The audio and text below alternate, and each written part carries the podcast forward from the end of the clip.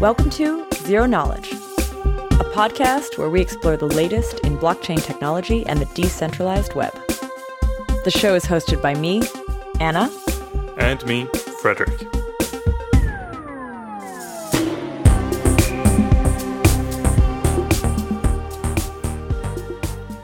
Today I talked to Karl Floersch and Phil Daian about plasma and storage rent.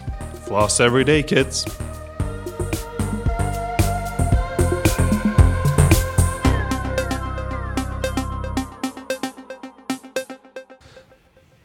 Welcome, guys.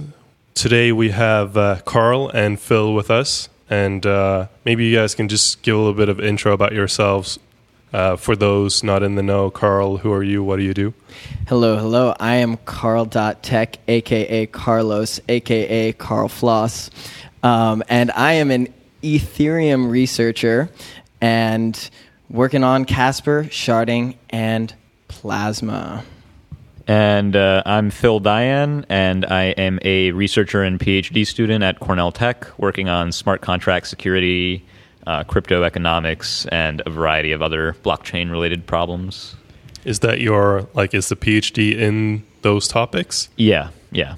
That's interesting that you can do a PhD on that. So it's it's computer science, I suppose. Yeah, um, you can do a PhD in pretty much whatever you want as long as you can convince someone like around you that it's worthwhile. So, What Phil does is worthwhile. to He's some people, awesome. to some people, So let's let's kick it off with talking about plasma. That's something that you're working on, Karl. Can you give us the the elevator pitch for plasma? Sure. So, Plasma is a scaling solution for Ethereum that allows you to create a smart contract, blockchain application, decentralized application, which does not actually put a huge number of state transitions on the Ethereum chain. Okay, so what does that actually mean in some ways? Well, it allows you to send some Ether to a smart contract or any token to a smart contract or technically any state. And then once it's on that smart contract, it is able to be transferred off chain, similar to kind of a state channel. It's, you know, one of these scaling solutions. And while it's transferred off chain, you can have massive transaction throughput. And then once you want to reclaim your transactions, reclaim your tokens on chain, you send another transaction proving that the state transitions are what you say they are. And you get your tokens back. Um, on a high level, it's a little bit complicated. I wish I had diagrams. Yeah, it's always the the downfall of the podcast is you can't actually illustrate anything, so you just kind of have to talk stuff through. But uh, so with plasma, is it uh, full contracts on off chain, or is it just like a UTXO model, or like is it just tokens, or is it everything? Great question. So, the cool thing about Plasma is it's not a particular design, it is instead a family of designs. And so, there are blockchain uh, decentralized application designs which are just UTXO model, and that's like the, the Plasma MVP uses UTXOs. There's also uh, research being done in general state transition, so essentially taking a full EVM and putting that off chain and you know pr- transacting off chain with that. Um, there's also uh, recently Plasma Cash, which is kind of just a, a list of transactions based on uh, uh, non fungible assets. But man, it's hard to get into the details. But basically, the idea is it's all open, all the possibilities, and and there's uh, a, a lot of opportunities to contribute to this research, and you can follow on YouTube at uh, uh, if you YouTube Plasma Call. It's exciting stuff. Phil doesn't think that Plasma is perfect. I mean, plasma is not perfect. That's correct. So, like, one problem with it is that who's really securing this off-chain thing is it's, it's centralized, isn't it? Mm, good. So there is a central uh, operator, oftentimes with these plasma chains, and this central operator is not unconstrained. So you can actually think there's there's this distinction between you know uh, uh, maybe an exchange, for instance. You could send your your ETH or your tokens to a smart contract, and that smart contract is just owned by an exchange, and that exchange like will transact for you really rapidly, and then uh, you can like try to withdraw from the exchange. But you now have to trust the exchange to not lose your money. To you know, there there are a million different issues with this. But with something like Plasma, you actually have economic rules which say, okay, you can send money to this smart contract. Some central operator can kind of transact on your behalf. However, you are always able to withdraw your tokens, and there's no way for that operator to kind of either steal your money or, or mess with your balance. So it's this kind of interesting middle ground. Sure. So, uh, how do you handle data availability in this model?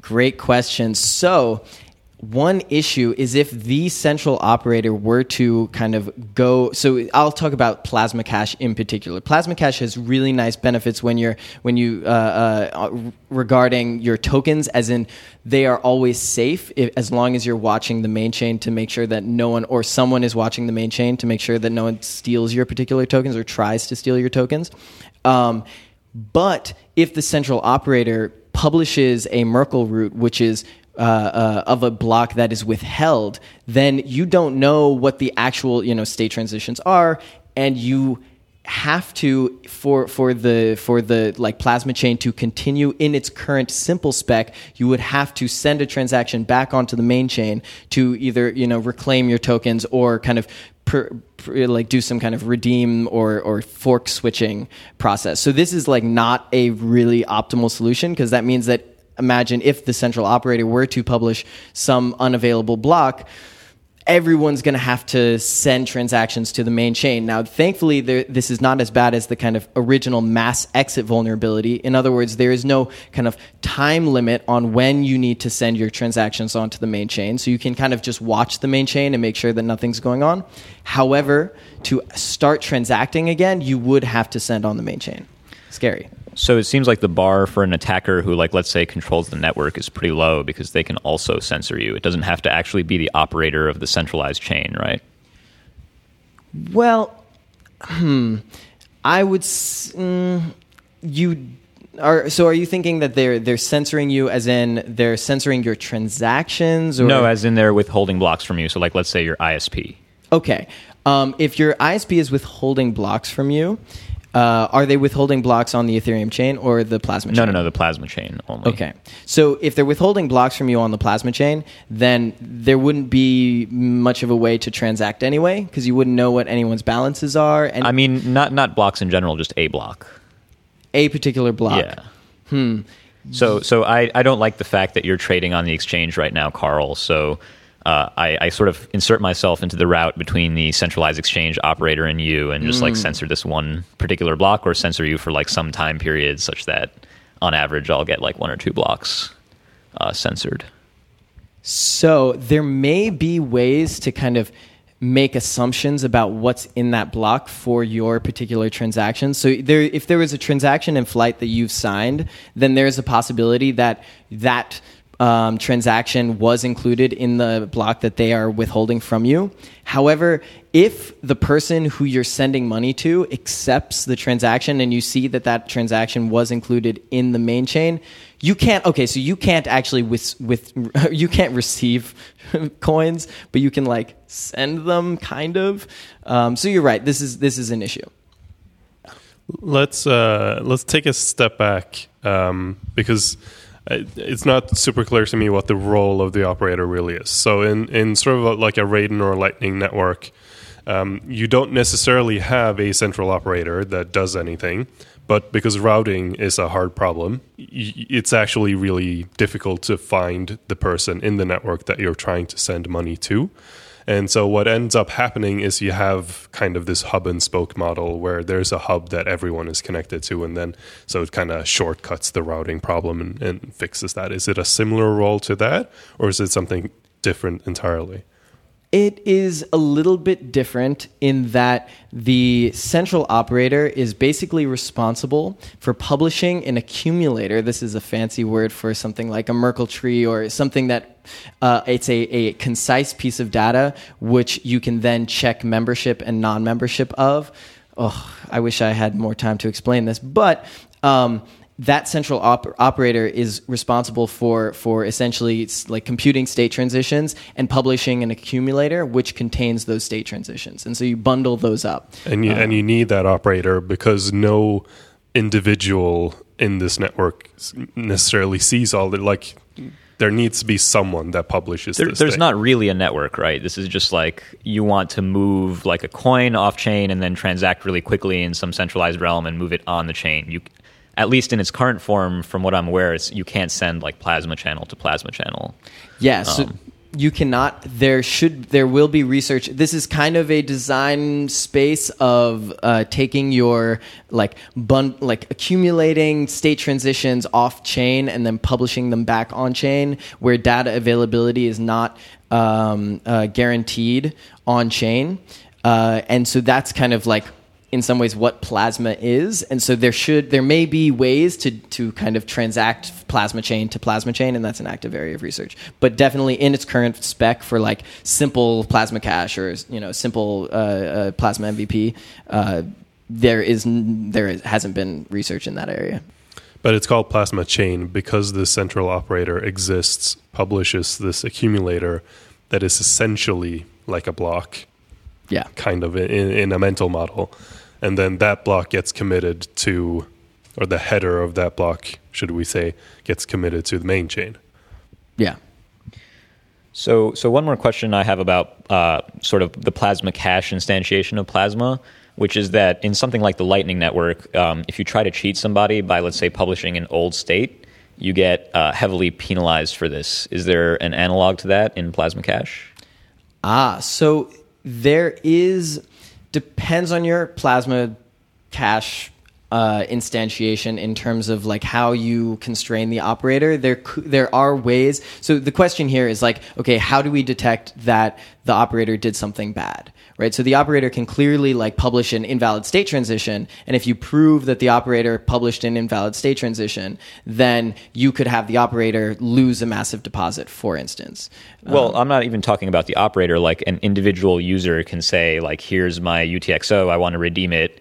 It was uh, last used 10 blocks ago, and really that UTXO has been like repeatedly spent afterwards. Yes, exactly. So when you do send a exit, then what you're doing is you're also including a bond which pays not only for the gas of a challenge to that exit but also for that exit's you know a, a bounty for that uh, for proving that exit's invalidity. So you absolutely can like that that's why you can like ins- there is this built-in incentive for you know just bounty hunters to watch the chain to say oh you're in- exiting in- is invalid and let me just take your bounty. Um, and the the higher there is a trade-off there like the higher you make that bond and the make that bounty the harder it is in some ways to exit.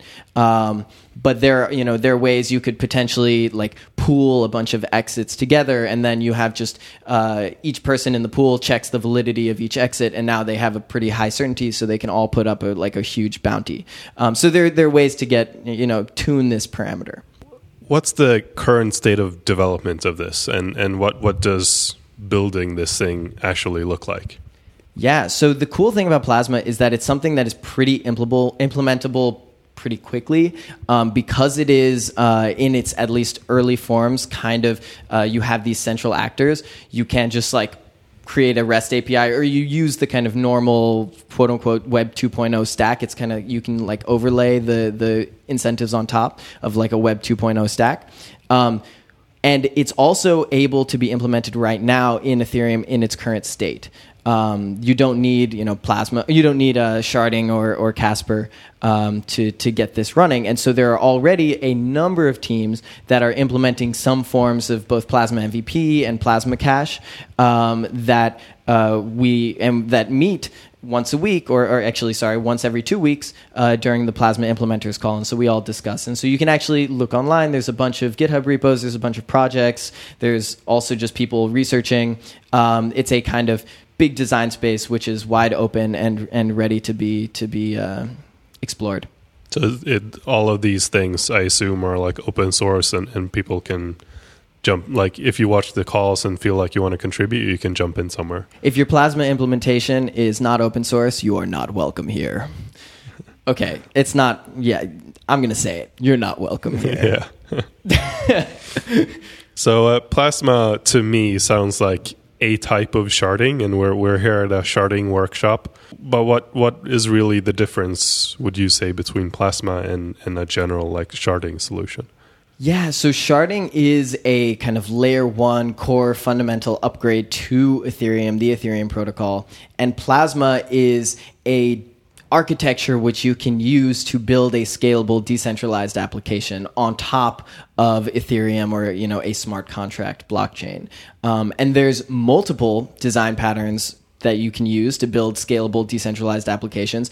And in fact that is probably one of the most important areas of research is just exploring what those you know what those design patterns are and then explicitly defining them and then developers who see that definition and see the kind of vision of how you can build these applications can then start building tools around making those you know design patterns easier so does uh, sharding actually have to be layer one consensus change, or couldn't you just do it on Ethereum today if you if you really wanted to?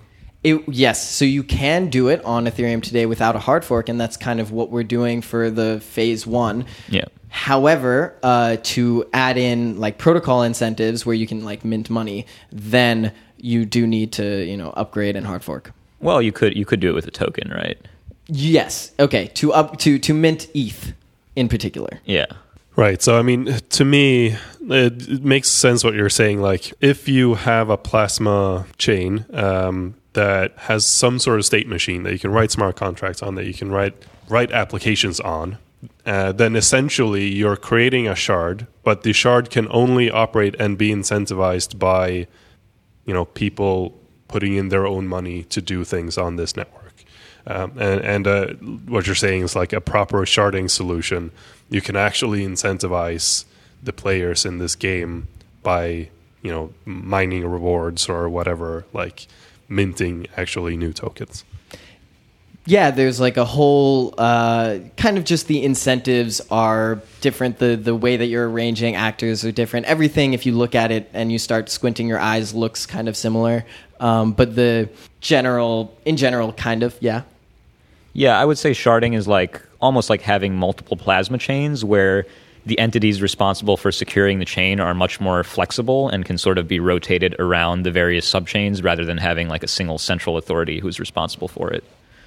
Right. So in Plasma, even if you had multiple plasma chains and and somehow invented a way to communicate between them, you'd the security model is very different because you have in each plasma chain the central operator and they're not like it's a very different thing than having like a hundred collators per shard that keep moving around and like you have some sort of like statistical security in that model. Yeah, I mean, I mean, to make uh, sharding decentralized, you do need to use incentives, and uh, Plasma does not have those incentives, at least not in its current form. I mean, uh, one of the problems I have with Plasma is that the paper is very vague, and like the design is very vague. So like, really anything can be Plasma, right? Like uh, Jorge Stolfi, one of the the Buttcoiners, wrote a great paper a few years ago um, after Blockstream released their sidechains paper called uh, "My Sofa is a Sidechain." I recommend yes. googling it. So he essentially argues that like you guys have made this definition so vague and so all encompassing. Um, that like my sofa can be rigorously proved to be a sidechain. and I think, you know, maybe the same thing might apply to Plasma because essentially all Plasma enforces is like some form of, of state channel and like exit procedure. I believe that my sofa is not a plasma chain, and I will tell you why. Um, so the way that I'm currently thinking about a plasma chain is that it's it is an accumulator which or a, a it is a um, like a mechanism to provide uh, to accumulate a bunch of state transitions, which eventually can be played on the main chain, like on, on whatever the root chain is, right? So it's essentially in sharding, you're securing a bunch of different chains, and you say, okay, each one of these chains has this security property, and the history won't revert because of this rationale, that rationale, and the third rationale. But the fundamental difference in a plasma chain is you're not actually saying that the plasma chain will live forever. What you're saying is that the plasma chain might not live forever, but you are always able to kind of bundle up those state transitions which you executed on the plasma chain and bring them back and affect the kind of root chain and and play them onto the root chain. So if I you know go send an ETH onto the plasma chain, then I transact and trade and trade and trade and make 10 ETH. Now I have my 10 ETH on the plasma chain. The plasma chain breaks down. I can go back onto the main chain and I accumulate. I you know am able to withdraw those 10 ETH. Sure. I mean. Uh I don't think this is going to be a super productive line of conversation, but to play devil's advocate here, if you assume that my pocket is a root chain and all of the coins in it are like my tokens, then uh, I can deposit those tokens sort of into my sofa. Um, and then the sofa may not exist forever, right? Like it may at some point be trashed, but at least I have the guarantee that if it gets trashed, since it's in my house, I'll be able to sort of notice this. And like, as long as I'm available, I can sort of withdraw my coins back into the main chain, aka my pocket. So, you know, I, I, still think this is like really an overly vague specification, and uh, maybe this is like my academic preference for for clarity speaking here. But uh, I think until the systems get built, we like won't even really know uh, what they are. Um, and you know, th- we're further along in this than when the paper first came out. So these these criticisms apply less and less. But that was amazing. I don't know what to say. I'm, I'm glad you enjoyed it. Uh, you can come on my plasma chain anytime. Thank you. I feel so welcome. Would you say that plasma chains is a kind of fancier, more generalized version of state channels? Um, no, I would say that state channels are different. They provide you um, counterfactual finality, um, which plasma chains don't really get you in the same way. Um, they're they're a little bit different. They they work different. I mean, at least generally, the way people have been doing state chains, it's uh, uh, state channels. It's uh, between two users, whereas Plasma, you have like a bunch of people secured by this like external operator. But again, the word state channel is so vague that like Plasma is a type of state channel technically, and uh, well, any state channel can be expressed in Plasma, as far as I can tell. Here's so. Vitalik's here, Vitalik's definition of a state channel that I remember. So you know, um, is uh, that every participant in a state channel signs off on every state transition. Um, and that's where you get this kind of finality because you get a sign- you get you get guarantees that everyone signed off on it and everyone's okay with moving forward. In a plasma chain, not everyone is signing off on every state transition. You just have like a plasma operator accumulates a bunch of state transitions and then publishes it to the root chain. Right. Yeah, that makes that makes sense. That's a good, uh, I think a good definition of the dif- the difference there. Yeah. Yeah, I, I don't fully buy it, but uh, sure. Is my sofa a state channel? Yeah, probably. I mean, does your does your sofa provide counterfactual finality? Um, counterfactually, yes. Depends on what, what properties you care about, I think, but but it might. It very well might. No, but I think uh, that that agrees with my my intuition of state channels. Is like you're saying, it's essentially between two two operators, but you could send like if I want to send something to Alice, I could send it through Bob. But then both like me, Bob, and Alice have to sign whatever whatever goes through whatever nodes I need to go through to reach my target destination. But in Plasma, I don't. I, I just sign my own thing, send it to the network at, at large, and then eventually the central operator kind of puts it into the accumulator and publishes that. Yeah. So I would argue that if you have a bunch of users and someone they're sort of willing to trust at least somewhat, maybe not for integrity but for availability, um, then you can have like a multi-user state channel where one person just sort of signs off on all of the transitions, and each user has the ability to withdraw at any time, and then you essentially have Plasma. But uh, I don't know. This this is kind of a pedantic discussion. Um, I think practically speaking, you're right. The difference is that the state channel is between like a few people, and plasma is sort of secured by someone who maybe is not the participants and is between like many people. It's hard. So what's the, what's uh, the time estimate? When do we see the first live implementation? What's the what's the what's the time estimate? It is, um, uh, you know, if you can code it up. If I spent day and night for the next month, I bet I could code up a plasma chain. Yeah, um, I mean, again, like plasma chain is so vague. I've seen ones that are already done, but like they're not terribly interesting or useful. So right. I think the better question is like, when will this technology actually bring value to the user? Yeah. Um, and maybe Karl has a better idea of that. I think we can get something really useful in a few months. My hope, and that's really up to y'all implementers and us spec- specifier and us researchers and you implementer slash researcher.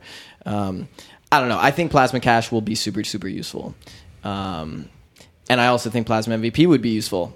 Oh, but then it's marketing. Oh, but then it's all these other things. You got to get everyone on the Plasma chain. Oh.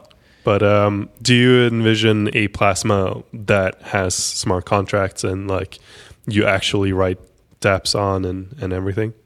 Yeah, I mean, you can definitely do that theoretically. I haven't specif- like thought about the specification that much yet because if okay, so with Plasma Cash, right, a version of Plasma Cash, you would be able to scale massively like insanely huge numbers of transactions per second and that i think is incredibly useful and i mean like thousands of transactions But it's second. only simple um, transactions. it's it's token transfers. Yes, it's just token transfers. But the thing is that just token transfers is already super useful in my opinion. Probably ninety percent of like the transactions on Ethereum today are just token transfers. Are simple token transfers. So I think if you get a really good implementation of Plasma Cash out, that could, uh, if and you convince enough users to kind of start transacting on it, your transaction fees would be tiny, your throughput would be insane, your security guarantees would be pretty solid.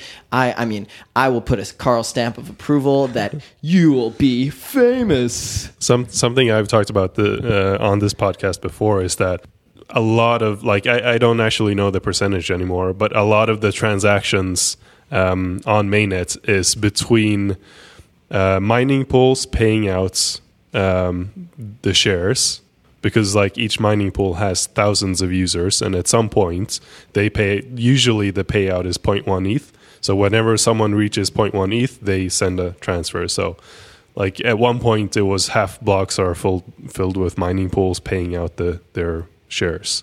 Um, and another huge part of it is um, between exchanges. So bot trading uh, is is a thing. So people just sending transactions between exchanges, and also just people trading on exchanges in general. Um, so I mean, if you can get mining pools and exchanges in on Plasma and get users to use that, I think you could remove the majority of traffic on Ethereum right now. Totally. Uh, I think there are some caveats here, though. So I want to kind of go back to something Karl said, or at least I thought I heard him say, which is uh, that this is all going to be secure.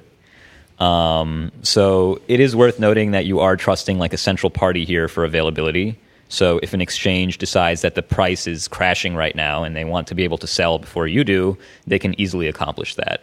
Um, you're also still trusting the exchange for order book integrity, uh, not to front run you, um, and all sorts of properties like this. So essentially, any security property that relies on availability, uh, you don't get. You only get sort of this integrity.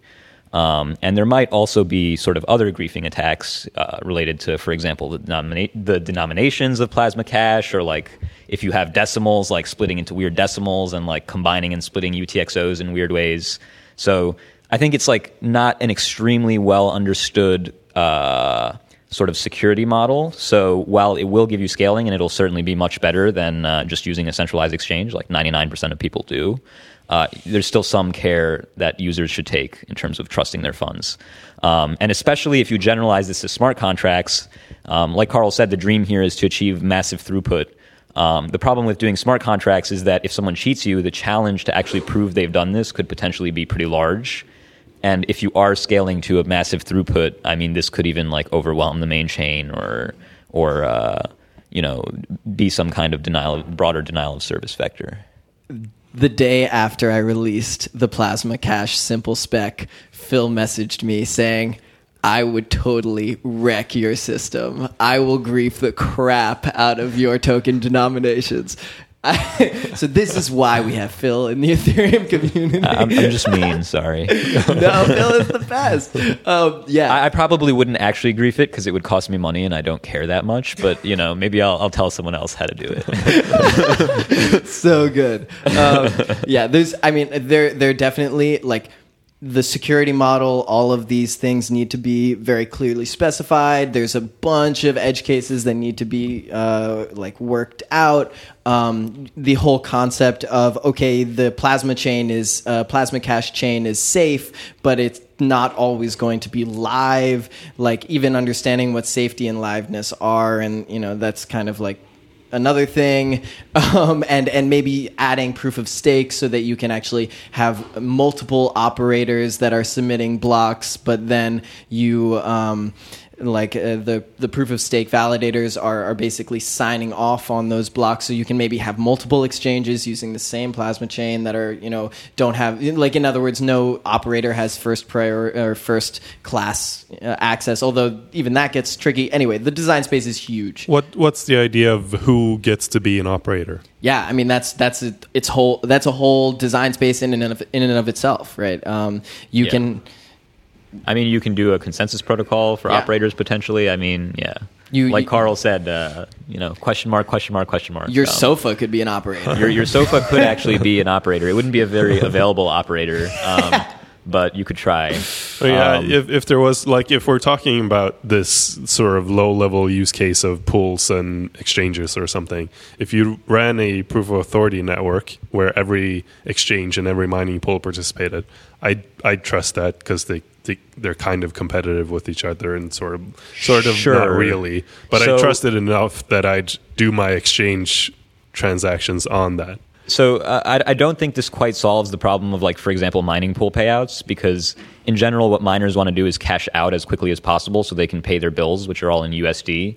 Um, and so you'd need some way to move your coins from the pool to the exchange, which at least in the versions of Plasma that I've seen so far has to all go through the main chain anyway. So I don't really think you're saving much on that use case. Right. Um, it's also worth mentioning with all this that like as much as I complain about the security, it is strictly better than you know a centralized exchange right now, um, which is where most people trade, um, and which you're essentially trusting for everything uh, fully. So at least this sort of raises the bar for an attack and like limits the scope of an attack a little bit. A lot We'll see. um, so let me give my like two minute rent spiel, which is uh, essentially that uh, it's pretty well known at this point in the research community that storage is one of the fundamental blockchain resources that are sort of being exchanged in this two sided blockchain commodities market. Um, and currently, Ethereum and many other blockchain systems sort of charge you for storage upfront uh, once, and then the entire node has to store your data forever. You just expect it to be available whenever you need it, and you don't have to worry about this problem. Um, so that's like a really nice mental model for users. Developers love this model, and it's caused blockchains to to take off quite a bit in popularity. Um, unfortunately, there's some like dirty little secrets here. Uh, one of them is that uh, full nodes are currently not incentivized. So you have these nodes that need to actually bear the cost of storing the data. Uh, data which is chosen for inclusion by a different set of parties, miners, who actually don't need to store the data. So they have no incentive to, to make this expensive because they, they just simply don't care. Um, unless it gets so bad that the network doesn't work, uh, they don't care. They're looking to short term sell and make some money. Um, another problem is sort of that right now this storage is really underpriced. So you can buy a full Ethereum block right now for under a dollar, um, which in terms of storage is is pretty pretty low for storage that lasts forever. Um, another problem is that that storage is sort of charged statically um, in terms of gas, which opens up arbitrage opportunities because of uh, this mechanism in Ethereum for incentivizing state clearing, which is to provide a refund when you delete storage. So you can use this at sort of a higher gas price than you originally allocated the storage at to uh, achieve refunds. And we've actually tokenized this scheme in something called Gas Token. So you can check that out at gastoken.io. Um, part of the broad, broader uh, Project Chicago initiative, which aims to study the uh, appropriate pricing and markets for these sort of crypto commodities, as we're calling them. Um, so the solution to this problem, and the only way to really accurately reflect the cost of storage and pricing, is to charge uh, per unit of time. And there have been a number of proposals. Um, I'm not going to enumerate them all because we don't have time. Um, but this is a this is a pretty controversial issue because uh, it breaks the mental model that, like I've said, most people like so much, and it also goes after this implicit subsidy on storage that has caused blockchains to take off uh, so fantastically. Um, and unfortunately, this is something that might actually uh, the market might prefer uh, that you do this wrong and have a scheme that's not incentive compatible rather than having a scheme that is incentive compatible because a scheme that is incentive compatible is going to be more expensive for users today um, and so is sort of going to cause more pain today. Uh, and it's not clear to me that the current cryptocurrency market actually values long-term incentive compatibility or long-term sustainability uh, over short-term uh, short-term utility and, and price fluctuations. So it's a controversial, loaded issue, but I think we're going to need to explore rent, and we're going to need to introduce rent on pretty much any blockchain that wants to sustain itself, uh, especially if it's offering state. But how do we do it moderately user friendly? Like, is there is there a way that you can see a developer, you know, you, paying rent and not having to stress about it? So I think at the base layer, you can sort of give people a lot of flexibility. You can allow people to design contracts that pay their own rent. You can allow people to prepay rent for as long a period as they want. Um, you can sort of have like rent control like schemes where people will sort of have a bound on how quickly their rent will rise and will therefore be able to predict how much they need to pay if they want a certain time to live for their contract. Um, you can even have community subsidies for contracts that are commons goods and that are used by a variety of contracts. Um, so there's like at like Plasma, there's like a very wide design space um, in rent. So what, what's what will happen when rent runs out? Uh, when when rent runs out, so this is another open question. So essentially, your storage has to be deleted because nodes can no longer bear the cost of storing this thing that you're not paying for. Um, the question then is, do you later allow someone to come in and resurrect that storage with a proof that it's existed in the past using the blockchain history, or do you not allow this kind of resurrection, um, or do you support both options in your system? Um, there are trade-offs for all of these. So you know, for example, if you do allow resurrection and your protocol is even if it is a secure protocol with some probability of failure, in that probability, you could potentially end up with someone like replacing the state of a contract with something old or something else, and that could be very catastrophic. Um, so, so I mean, looking at just the the normal blockchain model, there's a block with a transaction. That transaction includes everything that gets stored and ever has been stored. You would have to split that up somehow so that you're committing in your transaction maybe a hash of what you're trying to store, and then your your actual storage is somewhere else.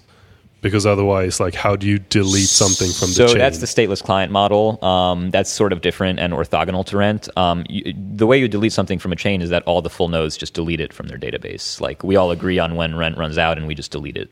But then, how do you like recompute the hashes all the way? Like, how do you validate the chain after something has been modified in, in the history? Well, yeah, I can the- delete stuff in, in state today. Like I can have a smart contract where I store data and then I delete it later. And like as long as everyone agrees on what I delete and modifies their state appropriately, there's no problem there. It's all deterministic. Yeah. Yeah, I mean, you can d- delete it from your state database, but you can't delete it from the the. No, no, no. So if the consensus protocol bodies. agrees that everyone deletes it from their state database, then we all delete it. And But but it's still in the block body. Yeah, yeah. So there's two things here. There's state and history. They're sort of separate. Um, we're talking about state right now. Uh, so in the Ethereum model, at least, full nodes don't necessarily need to store history. Uh, incentivizing history storage is a separate question. Yeah. There's uh, an open question of whether that's even valuable. Like, if you have state, do you even really need history for Yeah. anything other than like archaeological and archival purposes that maybe someone like archive.org or a researcher like me would have it for? Um, so what we're talking about is only like the current state. In Bitcoin, you can think of this as the UTXO set. Um, so essentially, having like UTXOs that expire would be the Bitcoin analog. But then then you're still you're you are still bearing some cost by having it in the block body forever. I mean, Uh, only that- if you're storing history. So today in, in Ethereum, almost all full nodes do not store history. So they, they would not be bearing the cost. And just to give a little bit of um, perspective, the current state of Ethereum, at least so I've heard a few days ago or something, um, is like three gigabytes Yeah, or it's around three something. gigabytes. Around Yeah. three gigabytes. But then if you were to store the full history, then it's around like 60 gigabytes. Is that More, right? it's like almost 200 now. Okay, 200 Yeah. gigabytes. Uh. so history is huge.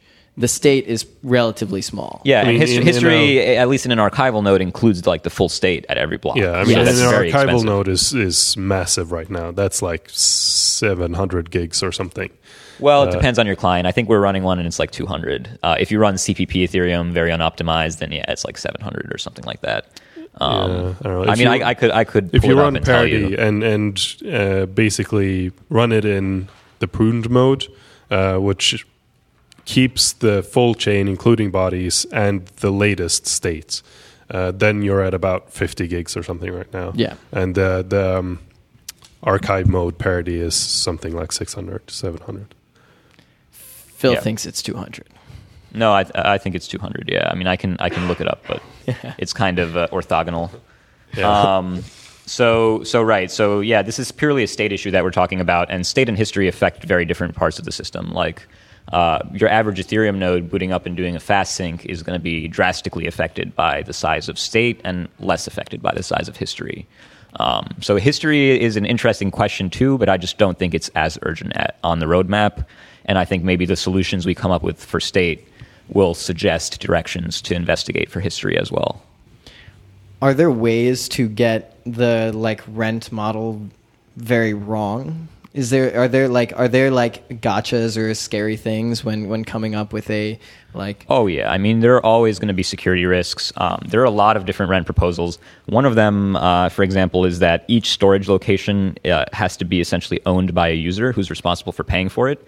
So if you think of an ERC20 contract, you have your tokens and you, I have mine. I have to pay rent on my tokens, and you have to pay rent on yours.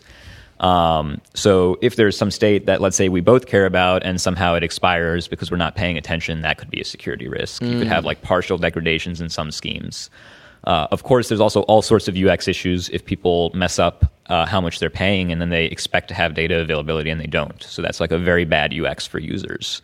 Um, to speak to, to sort of the earlier discussion we were having about like what this looks like for a user, probably eventually, uh, once rent is really active, there will be several layers of indirection between even developers and like the base rent layer, where the default mode will be sort of to have this slider where you choose how long you want your state to live for and, and pay appropriately. Um, even in this model, it's possible you can have permanent state. You just have to pay maybe a lot more for it. Um, in some in some variants of this model, at least. So all of these are sort of open questions and, and pretty serious trade offs. Um, I mean, I, I don't think developers necessarily have a problem with paying. I mean, you all like if you write a web app and deploy to Heroku, you you expect to pay ten bucks a month or whatever. Exactly, yeah. And like you can preset the slider to three years and pay your like fifty dollars or whatever. Um, and then if in two years people still care about the contract, they'll get a notification that the rent is about to expire and they can top it off. You can top it off. Uh, you can come up with like a scheme where your DAO pays for its own rent. Like there's all sorts of uh, all sorts of possibilities here. I think uh, the main problem is in the difference between uh, users and creators of an app. So a creator of an app might say, "Okay, I'm going to pay monthly for this because I don't know if this is going to make me money or not. I want to experiment with this thing and put it out there." And um, users come into it expecting that it'll exist. And right because we've established this precedent that everything will exist forever, it's it, it breaks that expectation that you're going in saying like I'm gonna try out this app and and kind of expect that it'll always be there. Sure. But th- that expectation doesn't hold in in the rest of the world. Like if you use a web app, you use Facebook, you may expect that Facebook will exist forever, but it it won't. Yeah, and I think that expectation is completely unsustainable, so it has to somehow be broken at some point. Um, and in terms of what you were talking about with the user experience, so I don't think as a developer you'd want to pay for only one month for a few reasons. Probably it's not going to be very expensive to have one month uh, of storage in this model. Um, right now, whatever you're paying for permanent storage, right, like it's it's way too low, but there's no reason to expect that like one month will be some crazy price. Um, also, you you do want your app to have adoption. So if you come to users and you say, "Here's my app," it's going to be like you it, like they go in in their UI and, and it shows like TTL one month. They might be wary of using this application. So you sort of have to make the choice of like, what are my users comfortable with? What am I comfortable Yeah. with? So I, agree, I think that's a great point. Is that you you can actually have like a TTL. You can say that this sh- it this will is guaranteed to exist for like two years. Yeah, exactly. Unfortunately, the remaining 10 minutes of this conversation were uh, lost due to uh, SD card failure. But hopefully, we can get Phil Daian back on an episode in the future to talk more about storage rent, what it would entail, what some models to make this work could look like, and uh, potentially maybe even dig deeper into the discussion on what a good UX for this would be. Thanks for listening.